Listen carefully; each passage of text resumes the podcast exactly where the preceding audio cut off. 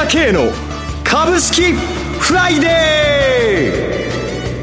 ー。この番組はアセットマネジメント朝倉の提供でお送りします。皆さんおはようございます。進行役の浜田節子です。朝倉慶の株式フライデー。今日も株式投資をする上で重要となる注目ポイントを取り上げてまいります。パーソナリティはアセットマネジメント朝倉代表取締役で経済アナリストの朝倉慶さんです。朝倉さん、おはようございます。おはようございます。よろしくお願いいたします。よろしくお願いします。今週のマーケット、朝倉さん、どのようにご覧になっていらっしゃいますか？そうですね。はい、まあ、あこの、消費者物価どうなるかっていうことでね。注目されてましたが。まあ、気をもんでいたわけですけどね。はい、まあ、出た瞬間は5%かと思いましたけども。えーまあ、気がついてみれば S&P が死んねっていうことですからね。はい、抜けてきました。1ヶ月ぶりですね。とにかく、私一貫して言ってますけど、大相場なんですよ。はい、上に行きたくて行きたくてしょうがないんです。だから、こういったイベントを待ってるだけなんです。はい。なこうやって一つ一つ解消されると、もう行きたい方向にスーッとこういうふうに相場が動いていくわけですよ。えー、これがもうずーっと続いてるわけです。だから、前から言って普通の相場だと思ってたら見間違えるよと。今回は全く違う流れが背景にあるんだということをしっかり捉えて見ていかないと、いつもこれがなんていうんですかね、まあ普通に見てたらちょっといろんなチャートとかね、その業績の変化いろいろで、インフレ率いろいろでちょっと気になるところはあるんだけれども、はい、まだまだ相場が本当に行きたくてしょうがないんです。ですから、こういうきっかけがあるとパッ特に驚いたのがやっぱり金利の急低下でしたけどね。はいえー、一時1.53までね、あの、上昇しましたけど、ね、また1.4%台と。そうですよね。その辺のところも解説していきたいと思いますけれども、はい、まあ、とにかく簡単には終わらない相場だよということなんですね。この後たっぷり伺っていきたいと思います。それでは一旦 CM を挟みます。鋭い分析力で注目、経済予測のプロ、朝倉慶。日々のマーケット情勢や株式情報、個別銘柄の解説を朝倉本人とスタッフが平日16時、メールで約10分の動画を無料で配信中。株の判断に迷ったら朝倉系。詳しくはアセットマネジメント朝倉のウェブサイトへ。本日の市況解説無料メールマガジンにご登録ください。アセットマネジメント朝倉は、証券取引、金銭、有価証券の予託、貸付行為は行っておりません。また、情報提供する金融商品の取引では、相場変動などにより損失を生じる恐れがあります。取引説明書、契約締結前交付書面などを十分にお読みいただき、ご理解の上お取引ください。金融商品仲介業者登録関東財務局長金中第605号。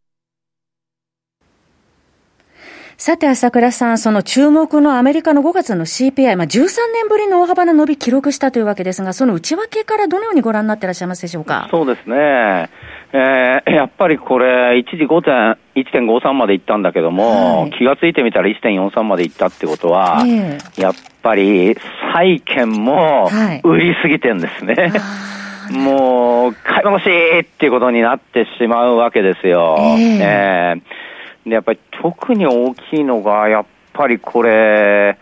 これもまあチャートなんか見ると、完全にパーッとあの、金利が下がった形になったわけなんですけれども、はいまあ、1.77だったのが嘘みたいな相場になっちゃったんですけれども。これどう見たらいいんでしょうか？要は、市場は、もうインフレ率はピークを打っ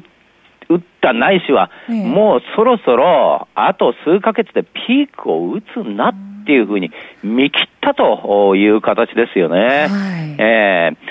まあ5%っていうのは我々日本に住んでる人間から考えてみると、えっっていうような感じではあるわけですけれども、まあ確かにまあ中古車がね、30%も上がっちゃったよって、去年から30%も高くなってるんですかね。えー、高騰しましたね。レンタカーは110%って、車借りると、去年から見れば2倍じゃないかってことになっちゃってるわけですからね。車の供給不足っていうのも。そうですよね。だからもうその、今言われてますけども、まあ明らかにこれはまあ、供給不足、半導体の供給不足ということで車が作れないと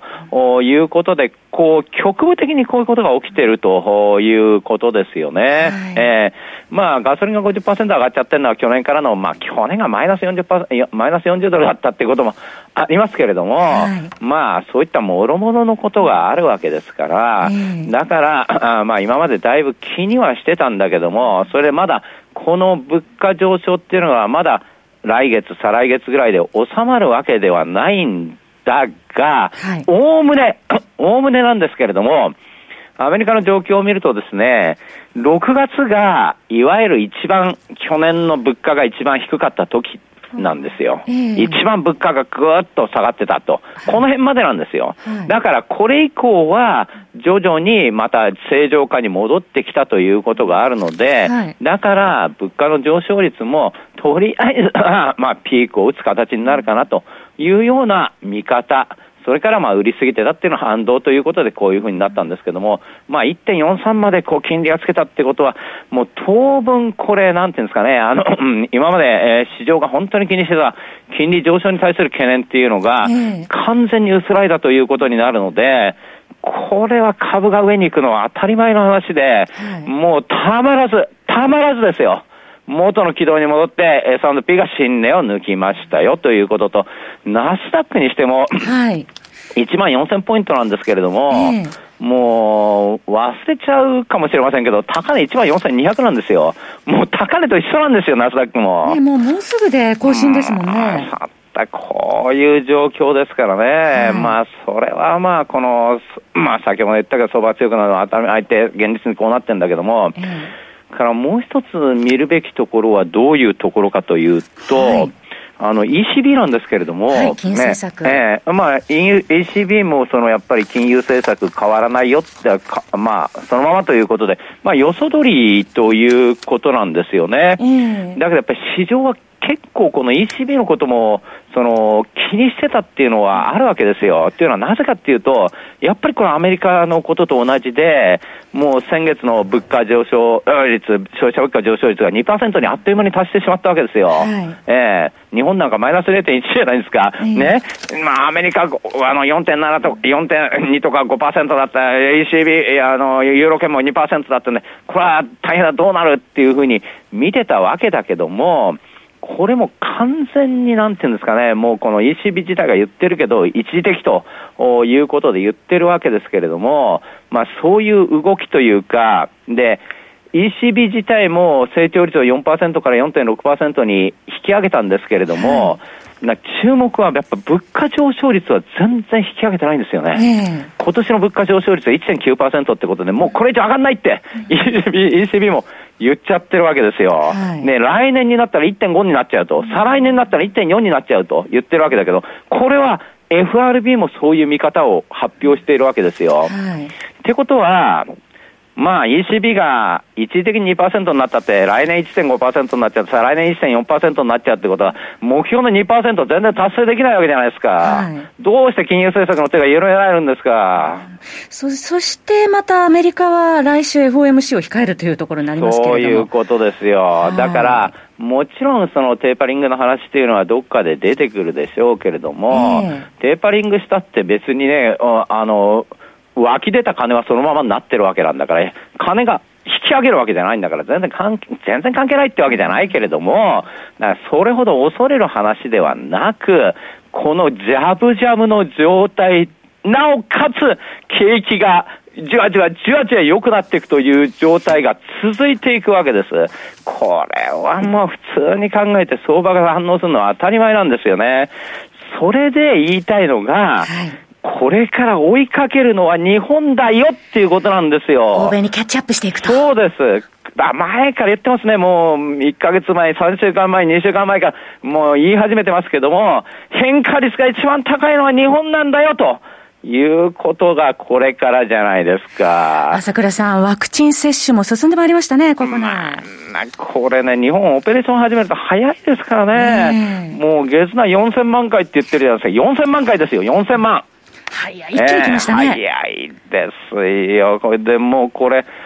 完全に、まあ、私はまあ政府は、まあ、うまくやってんじゃないかなと思ってたんですけどね、要はアメリカとの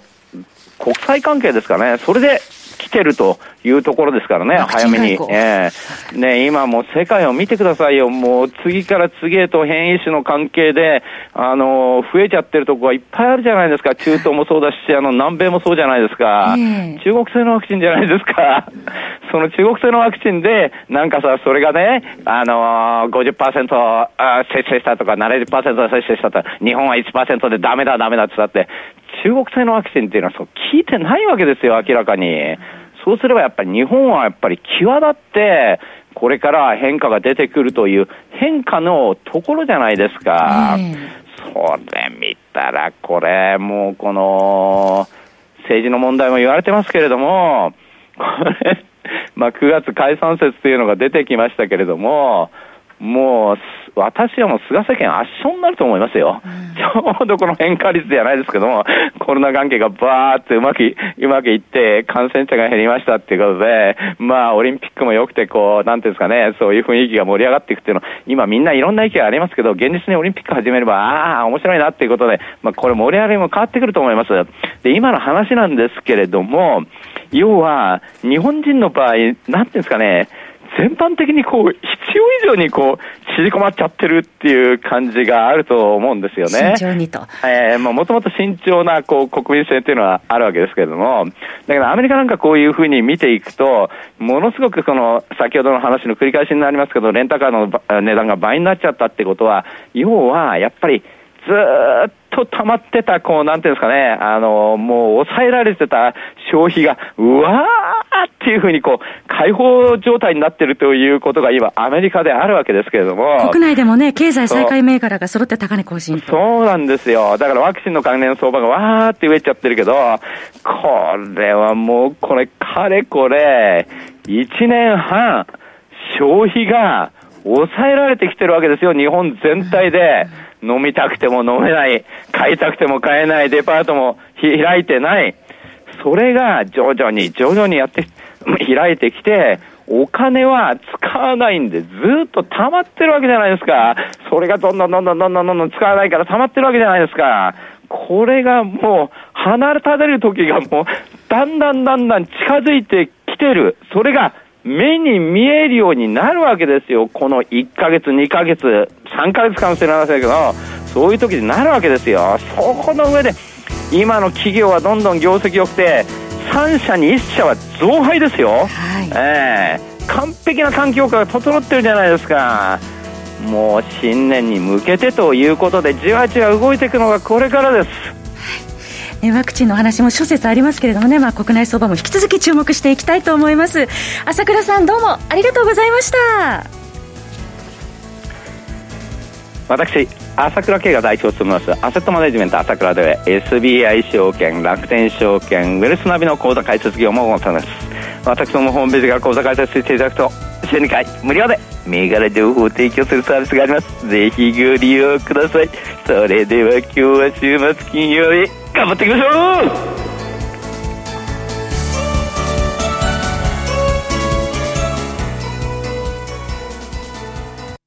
この番組はアセットマネジメント朝倉の提供でお送りしました。最終的な投資判断は皆様ご自身でなさってください。